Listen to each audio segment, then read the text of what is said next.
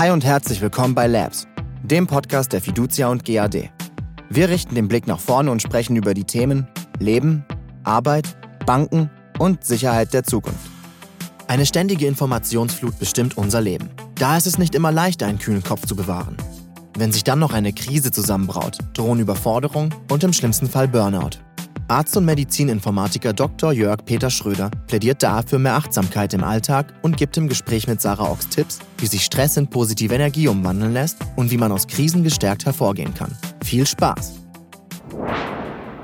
Herzlich willkommen zu einer neuen Folge unseres Podcasts. Ich bin hier heute mit Dr. Jörg Peter Schröder, der ausnahmsweise kein Mitarbeiter der Fiducian GAD ist, ähm, sondern Arzt, Medizininformatiker und Coach für Führungskräfte. Er hält heute einen Vortrag auf ähm, einer unternehmensinternen Veranstaltung und ich freue mich riesig, dass er sich bereit erklärt hat, mit mir noch diesen Podcast aufzunehmen.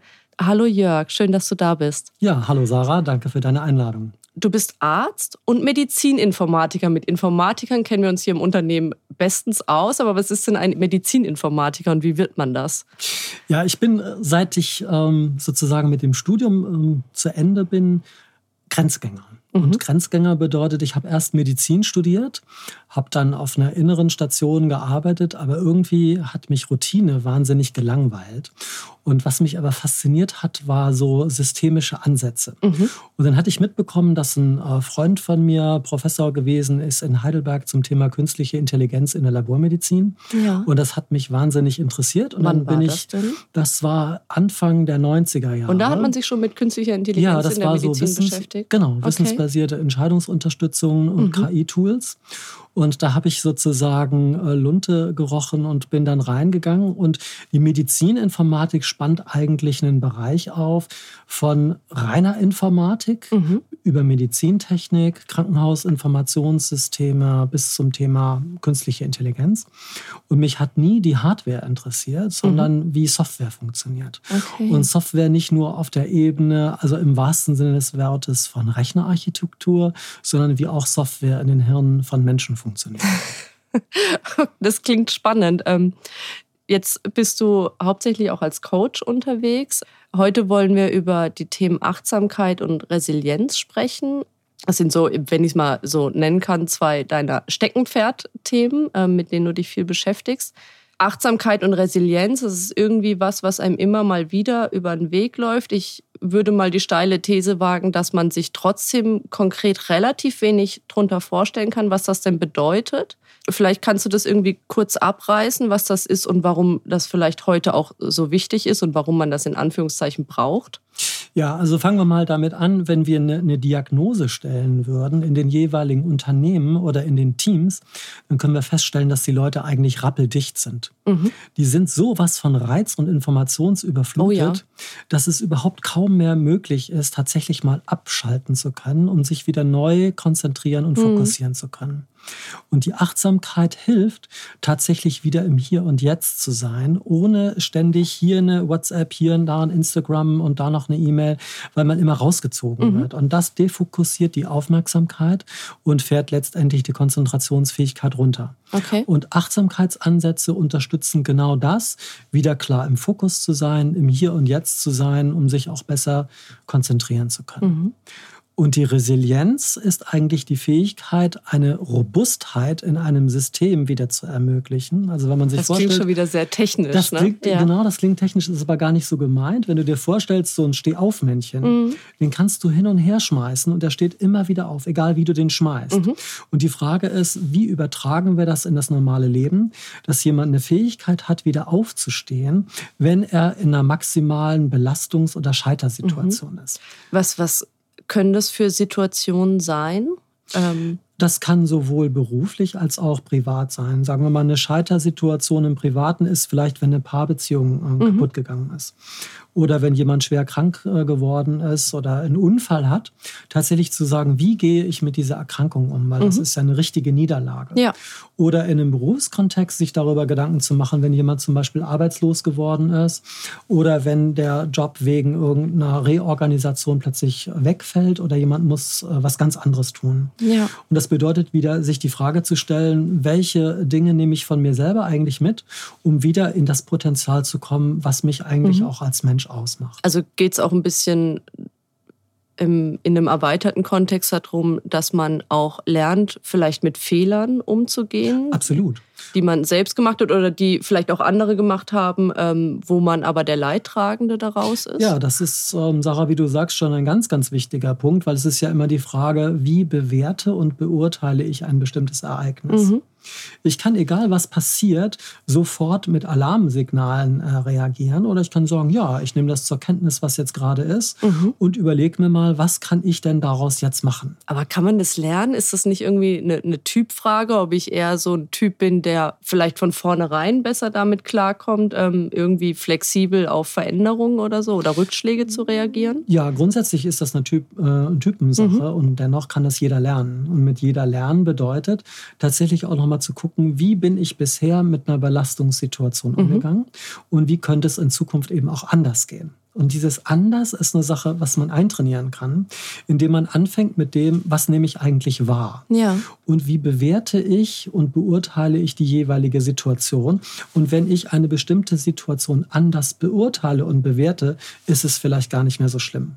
Okay. Ich mache mal ein Beispiel. Mhm. Stell dir mal vor, du fährst auf der Autobahn auf der linken Spur und jemand kommt mit, mit rechts oder auf der rechten Seite an dir vorbeigefahren. Mhm. Das ist ja in Deutschland überhaupt nicht erlaubt. Ja. Dann haben wir ja gleich 80 Millionen Privatpolizisten, die gleich sagen, das geht nicht, das ja. macht man nicht. Und die Leute sind voll der Wut und lassen den auf keinen Fall mhm. Äh, wieder ähm, links einscheren mit der Gefahr, dass man möglicherweise einen Unfall provoziert. Mhm. Also was ist passiert? Das ist eine Wertverletzung, das ist im wahrsten Sinne des Wortes ein Grenzwert, der überfahren wurde und die Reaktion auf eine Grenzverletzung ist immer, wir reagieren mit Wut. Mhm. Und jetzt könnte ich mir die Frage stellen, wie könnte ich auf dieses Ereignis reagieren, indem ich das gar nicht mehr so bewerte und nicht mehr wütend wäre. Mhm. Also ich stelle mir vor, der Typ, der mich überholt hat, der hat hinten einen toten Esel im Kofferraum und ist selber voll auf Koks. Das würde bedeuten, dass meine Bewertung anders wäre, zu sagen, okay, fahr du ruhig vorbei. Ja. Ich bin froh, dass ich nicht in deiner emotionalen Verfasstheit drin bin. Mhm. Also es ist nur das, wie ich aus meinem Blickwinkel möglicherweise die gleiche Situation ganz anders bewerten könnte. Mhm. Wie, wie kann ich das lernen? Kann ich das irgendwie trainieren? Das äh, soll ich versuchen. Ich kenne das selbst. Ich bin eine mega cholerische Autofahrerin. Okay. Ähm, ist aber auch gleich eigentlich der einzige Bereich, wo mich was aus der Ruhe bringt. Ähm, und da erlaube ich es mir auch, mich aufzuregen. Ist es dann ein Ansatz, in solchen Situationen irgendwie herzugehen und zu sagen, okay, bevor du jetzt ausrastest und auf die Hupe haust, ähm, nimm dich mal zurück, überleg vielleicht, was der Beweggrund des anderen ist, das jetzt so zu machen. Vielleicht ist er einfach nur ein Arsch, vielleicht hat er aber auch einen toten Esel im Kofferraum. Genau. Aber in der Emotionalität drin ist das ja unheimlich schwer, sich irgendwie mal kurz zusammenzureißen und vielleicht die Situation nochmal zu reflektieren. Wie kriege ich das hin? Genau, du hast jetzt aber zwei Szenarien schon dargestellt. Das eine ist, in der Situation zu sein. Mhm. Und wenn du in der Situation bist, dann ist das wahnsinnig schwierig, ja. das, was du vorgeschlagen hast. Ja, wie könnte ich denn das anders betrachten, weil das so ein intellektuelles Vorgehen ist. Das mhm. funktioniert in dem Affekt nie. Ja. Was in dem Affekt aber immer hilft, ist, einen tiefen Atemzug zu nehmen. Okay. Und nicht sozusagen wie die Rakete rauszuschießen, sondern einfach mal nur tief zu atmen. Mhm. Und das Zweite, was du aber vorgeschlagen hast, ist danach natürlich ein sehr, sehr guter Vorschlag, wenn ich sozusagen am Abend dann zu Hause bin und lasse den Tag nochmal Revue passieren. Ja. Mir dann zu überlegen, okay, wie bin ich heute eigentlich in der Reaktion bezüglich bestimmter Ereignisse gewesen. Mhm. Und dann zu sagen, wenn mir das das nächste Mal wieder passiert, wie könnte ich es dann anders machen? Mhm. Und das hilft. Das wäre sozusagen der präventiv andere Verfahrensansatz, mhm. während du in der Situation nicht ins Überlegen kommst, weil du dann einfach durchknallst. Okay. Wir haben gerade eben schon mal so ein bisschen dieses Thema Fehlerkultur angeschnitten. Es gibt ja Menschen, die können wunderbar auch irgendwie damit umgehen, wenn sie selbst einen Fehler machen, die sagen, hey, sorry, war scheiße, ähm, kommt nicht wieder vor. Und es gibt auch Menschen vielleicht, die das nicht so gut können, aber es kommt ja auch immer auf den Kontext an, in dem man sich bewegt. Jetzt, ich meine, du als Arzt wirst das wissen. Jetzt gibt es vielleicht einen Chirurgen, der kann sich eigentlich keine Fehler erlauben, weil im Zweifel stirbt jemand, wenn ein Chirurg einen Fehler macht. Aber genauso gut könnte jetzt in einem Unternehmen irgendwo ein Mitarbeiter sitzen, der durchaus bereit dazu wäre, für seinen Fehler einzustehen, wo aber vielleicht Fehler stigmatisiert werden oder wo es einfach keine Fehlerkultur im, im Unternehmen gibt. Wie, wie geht man denn mit sowas um? Wie, was rätst du zum Beispiel auch Führungskräften, wie sie damit umgehen sollen, wenn ihre Mitarbeiter Fehler machen? Also vielleicht fangen wir mal mit dem Beispiel an, was du gesagt hast mit dem Chirurgen. Mhm. Die Ausbildung zum Facharzt für Chirurgie dauert sechs Jahre. Das heißt, natürlich ist der in einer bestimmten Situation, wo es um Leben und Tod geht. Mhm. Aber davor geschaltet sind sechs Jahre, wo er etwas gelernt hat. Ja. Und in der Tat ist genau das, was du gesagt hast, Sarah. In welchem Klima ist der dann überhaupt groß geworden? Und mit groß geworden hat er seine Erfahrungen machen mhm. können. Wenn ihm die ganze Zeit eingetrichtert wurde, du darfst auf keinen Fall Fehler machen, dann ist er in einer Enge, in einer ängstlichen Situation und dann zittern ihm schon da mhm. die Hände. Wenn er aber ein Zutrauen erfährt, im wahrsten Sinne des Wortes von Vertrauen, dann ist ein eine Kultur des Gelingens ganz anderes möglich und er wird viel weniger in so eine angstvolle Situation kommen. Ja. Was bedeutet das für das, wie wir in den Unternehmen arbeiten? Die Führungskultur ist sozusagen die Voraussetzung dafür, dass wir eine Kultur des Gelingens und mhm. auch der Begeisterung haben oder eine Kultur, wo alle aufeinander rumhacken, wo wir in einem Misstrauen vor lauter CC-E-Mails, wo wir uns aber gut abgesichert haben, aber eigentlich in mhm. Angstkultur. Und das ist nicht das, was ich mit, mit locker, flockiger, agiler äh, Bewältigungssituation ja. meine. Aber können Unternehmen aus sowas ausbrechen, wenn sie das jetzt seit vielleicht, keine Ahnung, 20 Jahren schon leben oder so? Ja, das Wort ausbrechen ist natürlich äh, die Frage, wo braucht es wirklich einen Bruch? Mhm. Und als Hamburger würde ich immer sagen, der Fisch stinkt immer vom Kopf und das fängt immer bei den Führungskräften an. Mhm. Das heißt, wenn die Führungskraft das ernst nimmt, dass ja. wir eine Veränderung brauchen und es selber vorlebt, dann ist ein ganz andere Möglichkeitsrahmen und eine neue Perspektive da, als wenn jemand sagt, na, beschäftigt euch auch mal mit diesem Kram. Wie heißt das noch gleich? Achtsamkeit. Ja. Ich glaube es zwar nicht, aber macht mal. Und wenn so eine kleine Äußerung kommt, nur vielleicht mit einem Augenrollen, mhm. dann brauchen wir gar nicht weiter in die Thematik einzusteigen, dann wissen wir, es wird nicht funktionieren. Ja. Weil dann wird das auf irgendein esoterisches Weicheigequatsche laufen, aber da wird der harte Impact überhaupt nicht mhm. mehr gesehen. Andererseits gibt es ja Unternehmen, die eindeutig bewiesen haben, dass es auch für das Thema Achtsamkeit einen klaren Return on Invest gibt. Also ihr macht mhm. IT, wenn man nur mal anguckt, SAP. SAP hat Führungskräfte geschult zum Thema Mindfulness und zum Thema Achtsamkeit. Und die haben einen großen Effekt auch im Bereich mhm. der Produktivität feststellen können, der sozusagen nicht nur auf der weichen Ebene, sozusagen wie messen wir Wohlfühlen in der Bilanz, ja. sondern dass es am Ende des Tages einen echten Impact auch zum Thema Produktivität geht. Und deshalb denke ich mir, lohnt es sich, an dem dran zu bleiben, was du vorgeschlagen hast, tatsächlich zu gucken, wie schaffen wir eine Verantwortungskultur, wo sich jeder auch einbringen darf. Mhm. Und zwar fehlerfroh ans Werk zu gehen. Und ist es aber auch, ähm, wir sind ja alle irgendwie Ergebnisse unserer eigenen Sozialisation und ähm, haben Verhalten über, über viele Jahre im Zweifel gelernt. Ähm, kann jetzt ein in Anführungszeichen normaler Mitarbeiter, der jetzt 20 Jahre lang in einem Angstklima gearbeitet hat und jetzt eine neue Führungskraft bekommt, die sagt, pff, völlig cool, wenn was schief geht, ne? Ist halt. Kann der das umstellen oder zittert der weiter? Ja, das ist natürlich eine, eine, eine extrem gute Frage, weil der, der, der Punkt einfach der ist, dass wir in bestimmten Verhaltensmustern uns bewegen. Mhm. Und wenn jemand, sagen wir mal, 30 oder 25 Jahre in eine bestimmte Richtung gegangen ist, dann können wir nicht Delete Stern, Punkt Stern zurück auf Werkeinstellungen gehen und jetzt sei mal flockig, ja, flockig, genau. weil der, der eben ja was ganz anderes erfahren hat an Sozialisation. Mhm. Also wenn die Neuprogrammierung nicht gelingt, können wir aber sehr wohl, und das ist auch neurobiologisch nachgewiesen, eine Neubahnung initiieren. Mhm. Und diese Neubahnung funktioniert so, indem wir einfach neue Muster mutig ausprobieren. Das heißt, das alte Muster kenne ich schon, das kann ich nicht wegprogrammieren. Ja. Ich kann aber eine Erfahrung machen, ach, das war gar nicht so schlimm. Und der Chef hat mir das zugetraut. Mhm. Und bei dem Wort trauen ist immer die Frage, traue ich mir, traue ich mich, traue ich dir, traue ich euch. Und so können wir Vertrauen aufbauen. Und so wächst ein kleines, zartes Pflänzchen, was wir natürlich bewässern müssen, mhm. was wir auch düngen müssen und mit Sonne bescheinen dürfen, ohne zu sagen, Ergebnis, Ergebnis, Ergebnis, es muss morgen sofort alles anders werden. Wir haben, oder du hast es gerade eben ähm, angesprochen, dass dieser Themenkomplex Achtsamkeit irgendwie oft als esoterisch ähm, abgetan wird oder so ein bisschen kritisch beäugt wird von pff, du bist nicht stressresistent, stell dich mal nicht so an. Was, was würdest du so jemandem, der so Führungskraft, die bei dir in einem Coaching ist, entgegnen? Also ich glaube, es ist immer äh, wichtig, was sagt derjenige eigentlich über sich selbst. Mhm. Also wenn wir diese alte Situation haben, diese Beraterwitzchen so nach der Wiese wie, sie gehen schon um 18 Uhr, haben sie sich einen halben Tag freigenommen, mhm. dann würde ich sagen, Mensch, was für eine arme Socke. Was sagt der denn über sich selbst in dieser Situation? Ja.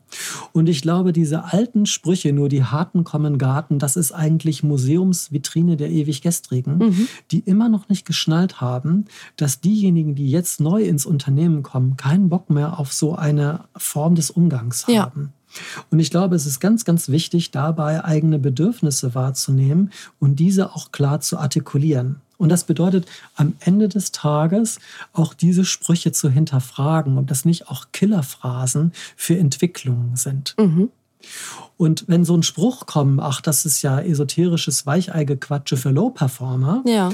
dann würde ich nochmal die Frage stellen, ähm, was ist denn Ihre Befürchtung oder was ist deine Befürchtung? Weil derjenige, der das sagt, äußert damit ja auch eine Befürchtung, weil es ihm vielleicht wichtig ist, hochgradig strukturiert umzugehen. Mhm. Man kann ihm aber sagen, ich nehme wahr, so wie du redest, ist es dir wichtig, sehr strukturiert, sehr prozessorientiert, sehr analytisch vorzugehen. Mhm. Und jetzt stell dir vor, wie es wäre, wenn wir einen guten Konnex miteinander hätten, wo wir einander zuhören, anstatt einander voll zu texten. Mhm. Also ein Meeting nicht nach Tagesordnungspunkten zu kreieren, sondern in der Art, hat der andere mir zugehört? Mhm. Habe ich den anderen ausreden lassen? Ist das eine Kultur der Begegnung gewesen, wo ich rausgehe und sage, wow, es waren vielleicht nur fünf Minuten, aber der Typ hat mir echt zugehört. Ja, ja frustrierende Meetings kennen wir, glaube ich, Absolut. alle. Ja. Und ich glaube, das ist genau der Punkt. Tatsächlich diesen Frustrationspunkt vom Frust in die Lust zu schalten. Mhm. Und das ist kein Kippschalter. Es ist aber ein mutiges sich ausprobieren und es ist ein sich herantasten, weil das Alte ist nicht mehr und das Neue ist noch nicht da. Ja. Es gibt also kein typisch deutsches Projektmanagement, was wir fehlerfroh, äh, fehlerfrei 100% fehlerfrei. Fehlerfroh ist auch ein schönes Wort. Finde ich auch. Ich finde das fantastisch. Sozusagen sich aber mutig reinzutasten. Und wenn ein Ergebnis rauskommt, was falsch war, und sagen, okay, dann geht's anders. Die Digitalisierung verändert alles. Wie wir leben, arbeiten und handeln. Wenn du mehr über das Banking der Zukunft und die Technologietrends von morgen erfahren willst, wage einen Klick in die Zukunft. Jetzt auf hintropolis.de. Wie, wie kann man denn Achtsamkeit in seinem eigenen Arbeitsalltag irgendwie versuchen zu integrieren? Wir haben hier im Unternehmen verschiedene Ansätze. Ich habe kürzlich im Intranet gelesen, das fand ich ganz charmant, ähm, dass sich Kollegen jetzt zur achtsamen Mittagspause treffen. Da wird nicht geredet, da ist kein Handy am Tisch, da halten irgendwie alle ihre Klappe und jeder kann so ein bisschen seinen Gedanken nachhängen und ähm, sich auch auf sein Essen konzentrieren, wofür wir uns ja auch irgendwie viel zu wenig Zeit nehmen. Was gibt es noch so für Möglichkeiten, irgendwie in einem stressigen Arbeitsalltag irgendwie mal so ein bisschen ähm, sich wieder selbst auch auf die Reihe zu kriegen? Also ich glaube, das, was du ansprichst, sind schon sehr, sehr gute mhm. Ratschläge. Tatsächlich sich eine Ruhepause zu geben eine Atempause zu machen. Also nicht eine Pause des Atmens, sondern eine Pause zum Atmen. Ja tatsächlich mal wieder tief durchzuatmen. Was passiert? Die meisten von uns sitzen am Tisch und datteln auf irgendwelchen Klimperkästchen rum. Ja. Und de facto ist das, was momentan in der Atmung stattfindet, eine ganz geringe Vitalkapazität. Mhm. Wenn wir aber wieder tief einatmen würden, hätten wir auch wieder genug Sauerstoffträger in der Birne, um auch wieder kreativ und innovativ arbeiten zu können. Also atmen ist das Erste. Mhm. Das Zweite, was du gesagt hast, ist nicht sappeln, einfach mal die Klappe zu halten halten. anstatt mit den anderen weiter übers Geschäft zu reden, tatsächlich einfach mal miteinander am Tisch zu sitzen und auch das Essen zu genießen. Ja. Also nicht in Business Oder Lunch. vielleicht auch über Themen zu reden, die halt nichts mit der Arbeit Exakt. zu tun haben. Ja, das ist gut. Ja. Das ist absolut klasse. Also tatsächlich auch zum Beispiel bei dem Essen achtsam zu sein. Und das bedeutet auch schon beim Kauen achtsam zu sein. Also stellen, also ich beziehe mich da voll mit ein, dass die meisten von uns einfach viel zu schnell essen. ja. Weil wir Letzte Woche saß ich mit einem Kollegen beim Mittagessen und der meinte, ist kein Problem, wenn ihr früher gehen wollt. Ich habe festgestellt, ich kriege immer Magenschmerzen, deshalb kaue ich jetzt Ja. länger und mehr und brauche deshalb länger. Wir sind trotzdem bis zum äh, Schluss sitzen geblieben, bis er fertig war. Ja, und das ist auch eine neue Erfahrung. Ja. Weil wir sind in so einer Hetzkultur drin. Absolut. Und die Ich werde Herausforderung. nach 20 Minuten nervös. ja, und die meisten von uns essen so schnell und die Magendehnungsrezeptoren, die sind sozusagen ein bisschen später angeschaltet und deshalb essen wir die meisten von uns zu viel. Ja. Und wenn wir das aber ernst nehmen würden und auch mal zu gucken, wie gehen wir auch mit unserer eigenen Energiekurve um? Also sagen wir mal nach dem Mittagessen, nach einer halben Stunde danach ist sozusagen der Blutzuckerspiegel relativ hoch Mhm. und dann kommt die reaktive Insulinausschüttung. Das bedeutet danach, halbe Stunde später, sind die Leute im Energieloch drin. Ja. Warum? Weil sie keine Glukosepartikel mehr im Blut drin haben. Ja. Und dann wird spätestens wieder irgendwie Naschkram nachgeschoben und es wäre viel Das ist besser der berühmte Traubenzucker, der gar nicht so gut ist. Ne? Exakt. Ja. Ganz genau. Ja, ganz genau. Mhm. Das fängt ja irgendwie ganz oft auch schon früher an. Zumindest geht es mir persönlich so. Der Stress geht gar nicht unbedingt erst los, wenn ich in die Arbeit komme, sondern mich, ich wach morgens auf, weil mein Wecker irgendwie schon seit zehn Minuten schellt und denke, oh Gott, nein, ich möchte nicht. Und dann ähm, habe ich zum Beispiel meine Smartwatch beim Schlafen an. Genau. Und die misst irgendwie alle zehn Minuten meinen Puls. Sie sagt mir dann morgens, ob ich gut geschlafen habe oder nicht. So als ob ich das nicht selbst wüsste, wenn ich aufstehe Genau. äh, sagt mir, wie lang meine Tiefschlafphasen waren, obwohl ich mich auch immer frage, woher sie das weiß. Aber dieser ganze Trend, irgendwie sich selbst zu messen und selbst immer weiter zu optimieren, ist es in so einem Kontext eher hilfreich oder eher schädlich? Also das ist so eine, so eine typisch binäre Frage, die ich natürlich nicht binär beantworten würde, weil ich sage, grundsätzlich, wenn dir das Spaß macht als Digital Native, ist das doch super. Also alles, was irgendwie uns erhält, wo wir Informationen bekommen, das finde ich gut. Und da kann man nicht sagen, für den einen ist es gut, für den anderen ist es Ja. schlecht, sondern jeder darf das ausprobieren. Die Kehrseite der Medaille ist, wenn es einfach too much ist. Also wenn Leute einfach merken, ich werde wirklich reizüberflutet und es ist kein Mehrwert, den ich bekomme. Ja. Und wenn ich keinen Mehrwert mehr habe, dann würde ich einfach schrittweise auf Diät schalten. Einfach mal zu gucken, hier mal ein bisschen Facebook-Diät, hier mal ein bisschen Meeting äh, reduzieren, um wieder zu gucken, was bringt uns eigentlich weiter?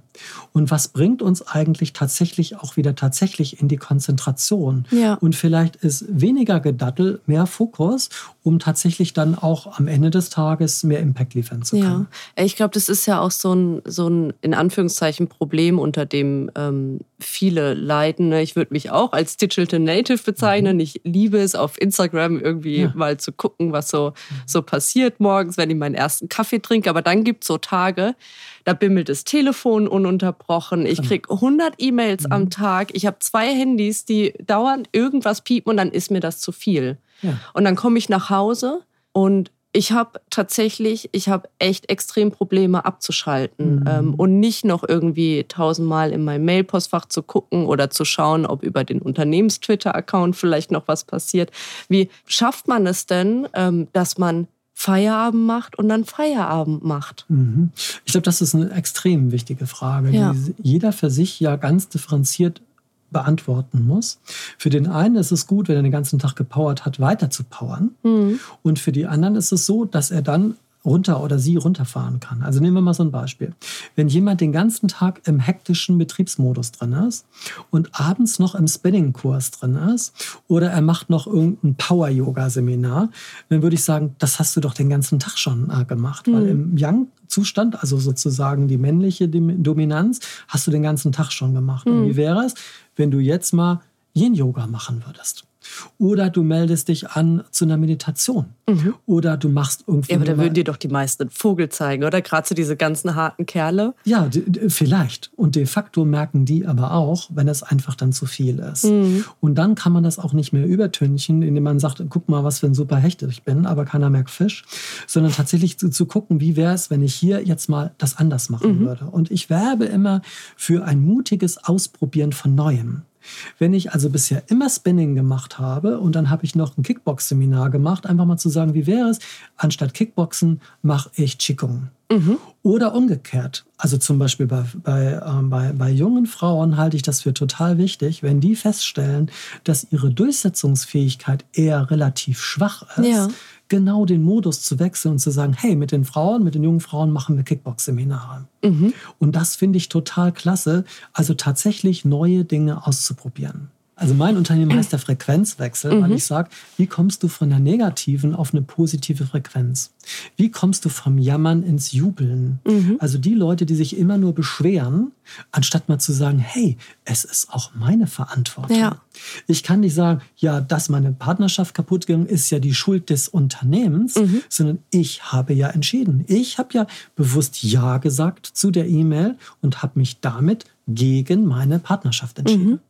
Ähm, aber das finde ich auch einen ganz spannenden Punkt. Ähm, Im Unternehmen ganz oft ist dann irgendwie, ähm, gerade wenn, wenn eine Zeit ähm, angebrochen ist, in der es irgendwie viel Veränderung gibt, ganz so zumindest mein Eindruck immer ist, dass ganz, ganz viele irgendwie mit, mit Frust reagieren. Dieses, oh Gott, das ist jetzt die 12. Umstrukturierung, das genau. haben wir doch alles irgendwie vor 20 Jahren schon mal gehabt. Ich habe genau. da irgendwie keinen Bock mehr drauf. Die haben Frust, die, die, die haben Ärger, die sind irgendwie wütend irgendwie mhm. auf irgendwas. Wie soll ich denn so jemandem sagen, pff, du, deine ganze negative Energie, mit der könntest du eigentlich auch ähm, was Gutes tun. Ich habe irgendwie so den Eindruck, dass man bei den meisten vielleicht gar nicht durchdringt damit, dass sie tatsächlich einfach nicht wollen. Ja, und das stimmt wahrscheinlich auch. Stimmt natürlich nicht hundertprozentig, aber es ist wichtig, diejenigen wieder in die Reflexion zu bringen, mhm. weil die haben ja mal was gehabt, wofür die gebrannt haben. Ja, und, und das ist der Job der Führungskraft? Absolut. Ja. Die Führungskräfte, wir sagen ja immer, Führungskräfte sollen Mitarbeiter entwickeln. Mhm. Wir dürfen aber nicht vergessen, dass das Wort entwickeln ein reflexives Verb ist. Es heißt sich entwickeln. Mhm. Keine Führungskraft kann Mitarbeiter entwickeln. Aber was sie machen kann, sie kann einen Rahmen schaffen, ja. in dem sich das Potenzial und das Talent entwickeln kann. Das bedeutet aber, mit jedem tatsächlich individuell anders zu sprechen. Mhm. Ich sage immer, ich behandle jeden gern ungleich. Warum? Weil Typen unterschiedlich ticken. Und ich muss mit einem Extravertierten anders sprechen als mit einem Introvertierten. Ja. Ich muss mit jemandem, der hochgradig analytisch anders ist als jemand, der sehr stark wertegeleitet ist. Mhm. Und wenn wir diese Bedürfnisse ernst nehmen, dann kommen wir wieder an, an eine echte Begegnung, dass der andere sagt, Mensch, wir haben zwar nur zehn Minuten miteinander gehabt, aber ich habe das Gefühl, du hast mir echt zugehört. Mhm. Und das, dann ist ein Gespräch eine Bereicherung. Und ich glaube, es ist wichtig, dass die Führungskräfte in erster Linie zuhört. Also den anderen nicht zutextet, sondern wahrnimmt, was kann der eigentlich, was will der eigentlich, mhm. in welcher Phase auch des Lebens ist er eigentlich und wie kann ich den unterstützen, dass sein Beitrag zählt. Ja, aber was ist denn, ich weiß nicht, ob du das aus, aus deiner Arbeit mit Führungskräften kennst, wenn die so unheimlich große Teams haben, mhm. ähm, vielleicht noch über mehrere Standorte verteilt, da sind dann irgendwie 50 Leute, dann kennt man natürlich mal vielleicht den einen ein bisschen schlechter als ähm, den anderen, zu dem man vielleicht auch irgendwie so einen Draht hat. Ähm, ist es dann dein Appell an Führungskräfte, sich eingehend so mit ihren Mitarbeitern zu beschäftigen, dass sie halt auch auf solche individuellen Bedürfnisse dann auch reagieren können? Also ich denke, wir müssen schon auch trennen, oder, oder sagen, wo die Grenze mhm. ist. Also die Grenze ist natürlich, also Führungskräfte sind keine Psychotherapeuten. Ja. Und wir sind ja auch nicht auf dem Ponyhof im Sinne von, von einer Seelsorgeorganisation. Mhm. Aber ich glaube, es ist sehr wichtig, ist tatsächlich zu sehen, wer was kann und wer was auch mitbringt. Weil ich fest davon überzeugt bin, jeder, der in ein Unternehmen gekommen ist, ist intrinsisch motiviert mhm. oder er war intrinsisch motiviert. Wenn er jetzt in einem Dauerfrust drin ist, bringt es wenig, mit einem Appell zu kommen und sagen, öffne doch mal die Augen, wie toll du das hier hast. Mhm. Dann wird das hier reingehen und da wieder äh, rausgehen. Ich glaube aber, was hilft, nochmal sich die Frage zu stellen, warum bist du eigentlich überhaupt da? Also sich zum Beispiel morgens auf die Bettkante zu setzen und mhm. sich die mhm. Frage zu stellen, mache ich heute nochmal mit? Okay. In diesem Leben, in dieser Partnerschaft, in dieser Unternehmung. Und wenn ich das mit einem Ja entschieden habe, weil niemand von uns ist hier auf einer Galeere, das ist meine freie Entscheidung, mhm. muss ich auch eine Konsequenz dafür bezahlen. Und die Frage ist, in welcher Währung zahle ich den Preis? Ja. Zahle ich den Preis in Form von Euro, in Form von Beziehungen, in Form von Gesundheit? Und ich glaube, wenn Alarmsignale auf dem Plan sind, wo der Körper reagiert oder rebelliert, mhm. dann ist es wichtig, sich die Frage zu stellen, okay, was will mir mein Körper jetzt eigentlich sagen, dass es mir wieder gut geht. Was, was könnten denn solche Alarmsignale sein? Ja, ich arbeite im Coaching viel mit so ähm, psychosomatischen Markern. Mhm. Also wie zum Beispiel Leute beschreiben, dass sie Herzrasen haben mhm. oder Herzrhythmusstörungen haben. Und die mhm. Herzrhythmusstörungen, die müssen natürlich kardiologisch abgeklärt werden, aber letztendlich ist immer die Frage, wo ist derjenige aus dem Rhythmus raus? Mhm. Oder ich hatte eine Führungskraft im Coaching, die hat erzählt, sie hat einen Hörsturz erlebt und danach kriegte sie einen Tinnitus. Und so ein Tinnitus, das kann so ein hochfrequentes oh ja, ja. Klingeln oder ein Piepen oder ein mhm. Brummen sein. Und ich fragte die, ja, wann ist denn dieser Tinnitus weg? Und da sagte sie, ja, wenn sie einen längeren Urlaub hat. Mhm. Ich sage, wann ist der Tinnitus wenig? Dann sagt sie, ja, wenn ich am Wochenende eine schöne Fahrradtour gemacht habe. Mhm. Ich sage, wann ist dann dein Tinnitus am lautesten? Am Montag wenn ich die Besprechung mit meinem Vorgesetzten ja, Montage, ich kann ne? es nicht mehr hören. Ja. Und was passiert dann? Da wird der Tinnitus so laut, mhm. dass sie den Vorgesetzten nicht hören kann. Also im wahrsten Sinne des Wortes schlägt der Körper zurück und dann geht es nicht darum, das beste Medikament gegen den Tinnitus zu bekommen, ja. sondern sich die Frage zu stellen, wie wäre eigentlich die optimale Begegnungsform und meine Kommunikation und Abgrenzung gegenüber dieser Führungskraft. Mhm. Und das ist etwas, etwas, was jeder lernen kann. Ja. Weil ich fest davon überzeugt bin, dass die Form der Selbstreflexion tatsächlich auch Eigenverantwortung steigert mhm. und damit auch wieder was Neues auslöst, was eine Gesundung auch aus dem Frust, ja. was du angesprochen hast, resultiert. Ja, jetzt haben wir ja über psychische, ähm, physische Symptome gesprochen, wie die zum Beispiel auch Stress auslöst. Ähm, das kennt ja jeder. Man ist irgendwie rastlos, ähm, hat vielleicht Herzrasen, man kriegt Rückenschmerzen, wenn man mal irgendwie zwei Wochen wirklich unter, unter Dauerbeschuss stand. Aber das hat ja auch psychische Auswirkungen. Was, was macht Dauerstress mit einem? Also das Erste, was immer passiert ist, ähm, wenn wir in einer akuten Stresssituation mhm. sind, dann ist das etwas ganz Physiologisches. Was passiert? Neben Niere und neben Nierenrinde werden gequetscht, damit Adrenalin und Cortisol freigesetzt mhm. werden, damit wir tatsächlich Energiepotenziale haben, um kämpfen oder ja. laufen zu können. Ja, so Fluchtreflex und sowas genau. auch. Ne? In der chronischen ja. Stresssituation passiert jedoch Folgendes, dass wir Nebenwirkungen haben, dadurch, dass der Cortisolspiegel ständig auf einer Höhe mhm. ist. Und das bedeutet, dass die Leute wegen jeder Kleinigkeit sofort erkältet sind. Und das Zweite, was dazu kommt, ist, dass die Allergiedisposition steigt. Das bedeutet, dass die Leute anfälliger sind gegenüber Allergien.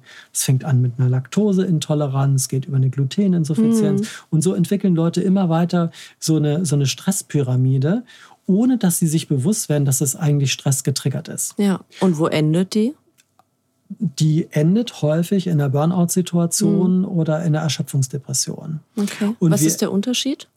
Also im Burnout gehen wir davon aus, dass die Erschöpfungsdepression arbeitsassoziiert ist, mhm. im Gegensatz zu einer endogenen Depression, die völlig unabhängig vom Arbeitskontext ist. Also, also wenn wir das auch private Gründe haben. Exakt, beziehungsweise okay. tatsächlich von innen kommt. Mhm. Also ein Unterscheidungsparameter ist ganz einfach. Wenn du einem jemand mit einer endogenen Depression und mit einer Erschöpfungsdepression mhm. jeweils eine Million Euro gibst, dann sagt er mit der Erschöpfungsdepression, Mensch, jetzt geht es mir schon viel besser. Mhm. Und die endogene Depression, die ist überhaupt nicht, die reagiert nicht auf das Geld, weil das mit dem Arbeitsleben nichts zu tun hat. Okay. Also was ich damit sagen möchte, tatsächlich, dass jeder nochmal sich selber auch reflektiert, mhm. weil das ja auch eine Auswirkung auf unser Gemüt und unseren Geistzustand hat. Ja. Und es gibt eine Situation im, im, im Gehirn oder nicht eine Substanz, und zwar die Amygdala, das ist unser Mandelkern, mhm. der reagiert auf den Stress.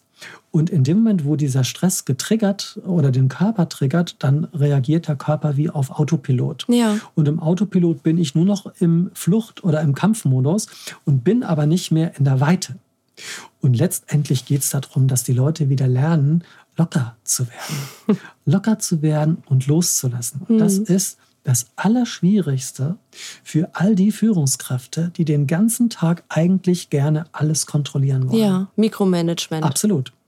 Und die wünschen sich eigentlich so ein Cockpit, wo tausend Lampen blinken Mhm. und wollen alles im Überblick haben. Und das wird es in Zukunft in der Agilität einfach nicht mehr Ja. geben, weil die sich nicht einlassen können. Ja. Und das Wichtige in der agilen Transformation ist, sich auf etwas Neues einzulassen, ohne zu wissen, Mhm. was dabei rauskommt. Und das ist für Kontrollfreaks schwierig. Kennst du Führungskräfte, die wirklich ähm, gerne in so einem Cockpit sitzen würden und die das erfolgreich in den Griff bekommen haben? Ähm, ja, ich kenne sehr viele, die daran gescheitert sind, Mhm. weil die ihren Kontrollzwang, ich sage das mal als, als, als Zwang, nicht haben abgeben äh, können. Und die natürlich dann, wenn du hast vorhin von diesem harten Mhm. Bruch gesprochen, die dann eigentlich nicht mehr für das Neue taugen. Andererseits gibt es aber auch Führungskräfte, die gelernt haben, und zwar am eigenen Körper gelernt Mhm. haben, dass sie etwas an sich ändern müssen. Also Schuld ist nicht das Unternehmen, sondern zu sagen, ja mein Gott, wie habe ich denn reagiert? Wie wäre das denn, wenn ich mal weniger kontrollieren würde und mich auf das einlassen würde und auch dem anderen etwas zutraue? Und aus dem Zutrauen ein Vertrauen Ja. wird. Ja. Ich habe dazu auch kürzlich irgendwie was gelesen, dass es ganz ähm, ähm, wohl empirisch bestätigt wurde, wenn Menschen eine schlechte, in Anführungszeichen, Führungskraft hatten und selbst nachrücken, dass sie wohl bessere Führungskräfte sind, weil sie sich irgendwie natürlich ein Beispiel daran nehmen können im besten Falle. Ne? Bei dem fand ich das jetzt nicht so toll. Ich würde das anders oder vielleicht Genau. auch besser machen und dann vom Team auch irgendwie so wahrgenommen werden. Wenn jetzt aber jemand halt schon wieder 15 Jahre in dem Job ist und irgendwie das nicht so richtig ausloten kann, muss so jemand dann sagen, pff, irgendwie jetzt bin ich vielleicht gescheitert an meiner Führungsaufgabe oder das, was ich mir unter Führung vorstelle, passt irgendwie nicht mehr so zum Zeitgeist. Äh, Ich kann mir vorstellen, dass A, die meisten sich nicht eingestehen würden und dass es B auch, und da sind wir wieder wahrscheinlich beim Thema Resilienz, sehr, sehr schwer ist, mit, mit sowas auch umzugehen. Ne? Also ich halte das immer für eine gute Idee, wenn Leute tatsächlich nicht immer das Gleiche machen. Hm. Ich habe ja auch für zwei amerikanische IT-Unternehmen gearbeitet. Ich habe für Oracle und für Microsoft gearbeitet und war verantwortlich für Europe, Middle East und Africa Mhm. für das Thema Healthcare. Und in, in Microsoft ist das so gewesen, dass du alle drei Jahre was Neues machen musstest. Also es gibt nicht diese Als alten... Führungskraft oder Ja, überhaupt oder als überhaupt Mitarbeiter. weil dein okay. alter Job ist nicht mehr existent. Aha. Und das heißt, diese alten Seilschaften, wie es meinetwegen in der Dresdner Bank gibt es nicht mehr oder Allianz gibt, die gibt es dort nicht, Mhm. weil das wie ein sich dauernd verändernder Schwamm ist und der tatsächlich wie ein Organismus wächst.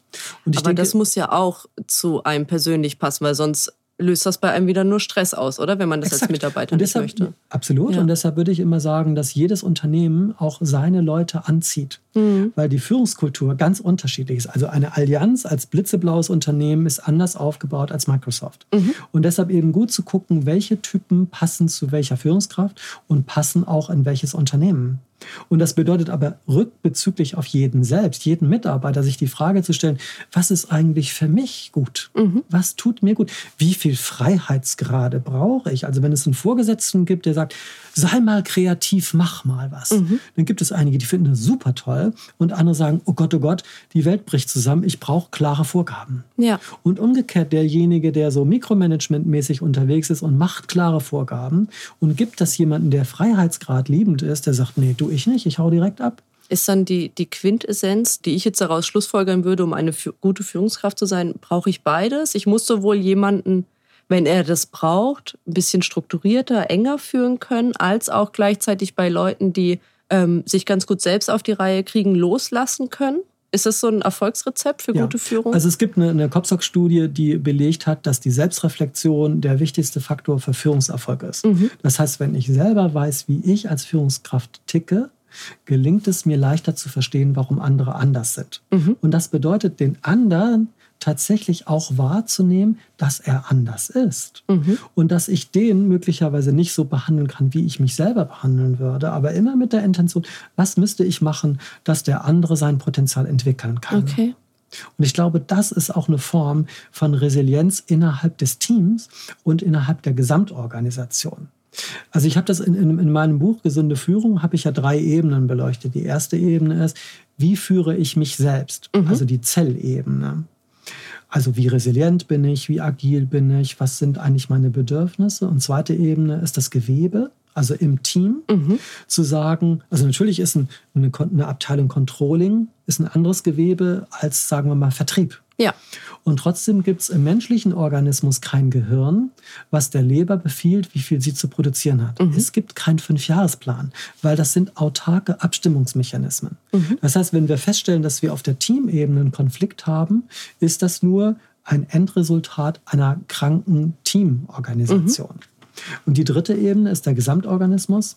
Was müssten wir eigentlich tun, für Rahmenbedingungen zu schaffen, damit sich unser Unternehmen insgesamt gesund und resilient entwickeln kann? Und dafür ist das Thema Führung, Führungsleitlinien und agiles Bewusstsein zum Thema Resilienz enorm mhm. wichtig. Und da stellt sich mir dann die Frage, wenn sich jetzt eine Führungsmannschaft in einem Unternehmen X auf Führungsleitlinien committet dann ist es ja ein guter Anfang. Ja. Ähm, wie kriegen die das denn in die Umsetzung? Also das ist doch wahrscheinlich was, was ja auch immer wieder begegnet. Man schreibt sich irgendwie viel auf die Fahnen, ja, und dann landet das Ding in der Schublade und wurde nie wieder gesehen Klar, und alles geht weiter wie immer. Super. Und ich glaube, es ist wichtig, sich nochmal die Frage zu stellen, wie schreibt man das Wort Leitlinie oder mhm. Leitbild?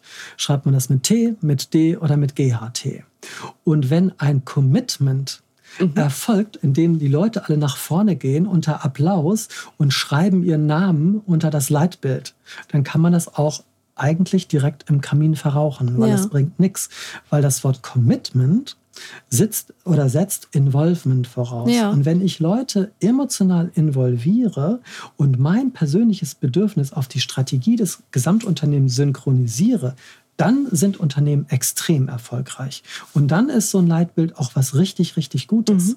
Aber wenn das nur von irgendeiner Werbeagentur getextet wurde und das liest sich schön äh, flockig, mhm. aber de facto, wie du gesagt hast, es landet in der Schublade und keiner macht das, kriegen wir es nicht in die Umsetzung. Ja. Wir kriegen es aber in die Umsetzung, wenn wir zuhören, wenn wir das Potenzial nutzen, also sozusagen, dass der wichtigste Faktor der Führungskräfte der ist, Orientierung zu geben, mhm. zu sagen, dort geht die Reise hin und ich brauche euch, damit das gemeinsam gelingt. Mhm. Und dann fühlen sich Leute auch mitgenommen.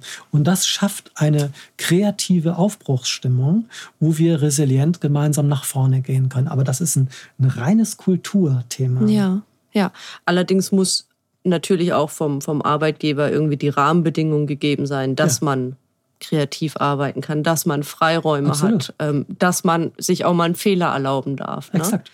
Und wir sehen das in der, in der Bankenwelt, wie schwierig das momentan ist, mhm. wenn sozusagen immer ab, abstrahiert wird, ja, Regulatorik ist wahnsinnig schwierig und hier Compliance und so weiter, dann sind das alles schwächebasierte Ansätze. Mhm. Und die Frage wäre, das stimmt, wir müssen die Regulatorik einhalten. Und wie schaffen wir trotzdem etwas, dass die Leute in einen Rahmen kommen, der auch schwingungsfähig ist? Mhm.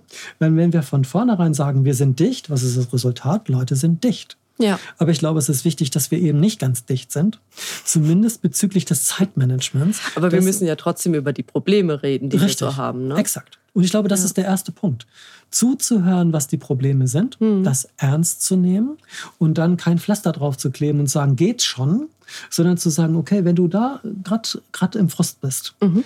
was müsste ich denn machen, um dich zu unterstützen, dass du wieder lustig dabei bist? Ja. Und dann kommen wir in, ein, in, eine Aufbruchstimmung. Und das ist das, was bei vielen Transformationsprozessen auch ein Scheitern bedeutet. Die Leute hören einander nicht zu. Mhm. Wir haben unterschiedliche Geschwindigkeiten. Der Vorstand und die ersten Führungskräfte, die haben schon alles verstanden. Aber der Mitarbeiter fühlt sich nicht abgeholt, mhm. weil der sagt, die hören mir hier überhaupt nicht zu. Ja. Und ist in der Widerstandsbremse mhm. drin. Und wenn der andere in der Wut ist oder im Frust, kann ich nicht sagen, ja, du kriegst jetzt ein Coaching und dann wird alles gut, sondern muss ich erstmal auf die Wutebene eingehen können und sagen, okay, wo ist denn das, wo deine Emotionen hängen? Mhm. Und was könnte ich mal oder was würde dir jetzt helfen, damit du sagen würdest, wow, hier löst sich der Knoten? Okay. Ich würde so zum Abschluss gerne nochmal auf ähm, das Thema Burnout zurückkommen. Äh, das finde ich ganz spannend. Ähm, ich habe von dir einen Gastbeitrag in der Welt gelesen. Mhm. Ich zitiere den jetzt mal, da stand mhm. nämlich drin, insbesondere flexible Arbeitszeiten führen dazu, dass überengagierte Menschen glauben, dass sie jederzeit rund um die Uhr erreichbar sein müssen. Wer sich abrackert, ohne auf sich selbst und die eigene Gesundheit zu achten, ist gefährdet. Ich würde mich jetzt da zum Beispiel persönlich auch nicht ausnehmen. Wir haben es ja irgendwie vorhin mal ähm, davon gehabt, ne? Sitze abends auf der Couch, checkst trotzdem noch dein iPhone, ähm, schreibst vielleicht mal noch die eine oder andere Mail und wenn es Wochenende mal das Telefon klingelt, na gut, geht man halt ran. Und auch diese, diese flexiblen Arbeitszeiten. Wir, wir feiern uns dafür, dass wir in unserem neuen äh, Tarifvertrag ähm, mobiles Arbeiten zu jeder Zeit und überall irgendwie ermöglichen. Ja. Aber gleichzeitig birgt das ja auch eine Gefahr. Wie, wie sollten Unternehmen ähm, denn damit umgehen? Wie können da Rahmenbedingungen geschaffen werden, sodass es dem Mitarbeiter auch nutzt und er nicht dadurch krank wird? Also als erstes äh, würde ich das mal voll unterstützen, was du gesagt hast, dass wir das feiern können. Mhm. Dass wir eben nicht mehr diese rigiden und festen Arbeitszeiten haben, sondern dass wir tatsächlich auch das so machen können, wie es uns entspricht. Ich finde, das ist ein extrem hoher Wert. Ja. Die Kehrseite der Medaille ist, dass diese, und, und deshalb das Zitat von dir, ähm, ich habe gesagt, diejenigen, die hoch oder überengagiert, mhm. sich selber nicht mehr wahrnehmen. Mhm. Und ich glaube, die große Gefahr ist, sich selbst zu überspringen oder sich selbst wegzuflutschen. Und deshalb ist der Oder erste, sich selbst auch zu überschätzen vielleicht? Vielleicht auch, weil die eigenen Grenzen nicht mehr gesehen mhm. werden. Und das bedeutet, der erste und wichtigste Schritt ist immer Wahrnehmungsschärfung. Wie geht es mir jetzt eigentlich? Mhm. Genau nochmal zu gucken. Und wenn ich merke, ich kriege diese Nackenverspannung oder ich kriege den Spannungskopfschmerz, dann nützt es nichts, am Ende der Prozesskette das Symptom zu behandeln, mhm. indem ich jetzt eine Aspirin nehme, sondern mir die Frage zu stellen, was würde mir jetzt eigentlich helfen, damit ich in die Lösung komme? Und vielleicht, wenn ich in der Verkrampfung drin bin, einfach mal rauszugehen. Mhm. Lockerer zu werden, indem ich eine Lockerungsübung mache. Oder mehr Wasser trinke. Die meisten von uns trinken zu wenig Wasser. Ja. Das ist super banal, aber es ist ein Hauptgrund. Mhm. Ich habe mir zum Beispiel mit einer Kollegin vorgenommen, wir sitzen zusammen im Büro, dass wir einmal am Tag ähm, so für ein paar Minuten irgendwie zusammen so Gymnastikübungen. Tja. Äh, wir haben es einmal gemacht und dann ja, nie wieder. Aber das wäre gut, da dran zu bleiben. aber Weil kriegen wir irgendwie nicht hin. Der Alltag ist so trubelig und so. Ja, ne? guck, guck, mal, jetzt, wenn du so dein, dein schönes Lächeln da so durchkommt nach diesem, weil das hat was Schelmisches. Ja. Und ich glaube, genau das braucht das. Wir müssen uns bewegen, also Agilität bedeutet beweglich zu sein. Mhm. Also wenn ich den ganzen Tag auf meinem Hocker sitze, dann kann ich doch nicht sagen, ich bin agil, habe mich aber null bewegt. Und dann könnte man sagen, guck mal auf den Ticker, hast du deine 10.000 Schritte heute gemacht? Und dann ist das ein guter Reminder. Und das bedeutet tatsächlich, das ist der erste Punkt. Und der zweite Punkt, ich glaube, Quatsch machen ist was Wunderbares. Ja. Weil Quatsch machen die Luke in den kreativen Möglichkeitsraum eröffnet. Aber ist doch kindisch, oder? Ja, genau. Und das ist so wunderbar, weil dieses sture Starre führt eben nicht zu besseren Ergebnissen, sondern vielleicht leicht locker mhm. mal Sachen neu und anders auszuprobieren. Und deshalb finde ich, das Kindische hat was. Auch als Führungskraft? Ja, auch wenn ich Gefahr laufe, dass sie denken, oh Gott, die ist ja irre, kann die nicht mehr ernst nehmen oder so. Ne? Ich glaube schon, dass die, die Leute sehr gut wahrnehmen können, hm. wo sozusagen die Grenze der Seriosität ist und wo einfach auch, wo es, wo es als bewusstes Stilmittel benutzt wird. Und dann finde ich, ist Lachen, also allein medizinisch gesehen, Lachen ist psychoneuroimmunologisch wirksam. Das heißt, es wirkt positiv. Was war das für ein Wort? Psychoneuroimmunologisch. Psychoneuroimmunologisch, okay. Es wirkt positiv auf die Psyche. Und über unser Nervensystem mhm. wird unser sozusagen Cortisolspiegel so getriggert, dass das Immunsystem im positiven Bereich ist.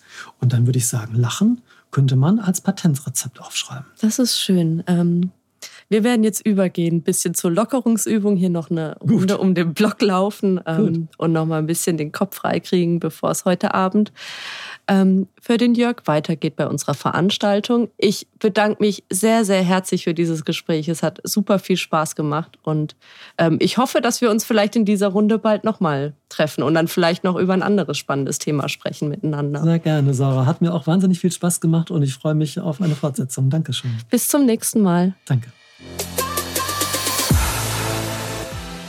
Das waren Medizininformatiker Dr. Jörg-Peter Schröder und Sarah Ochs im Gespräch über Achtsamkeit und Resilienz im digitalen Zeitalter.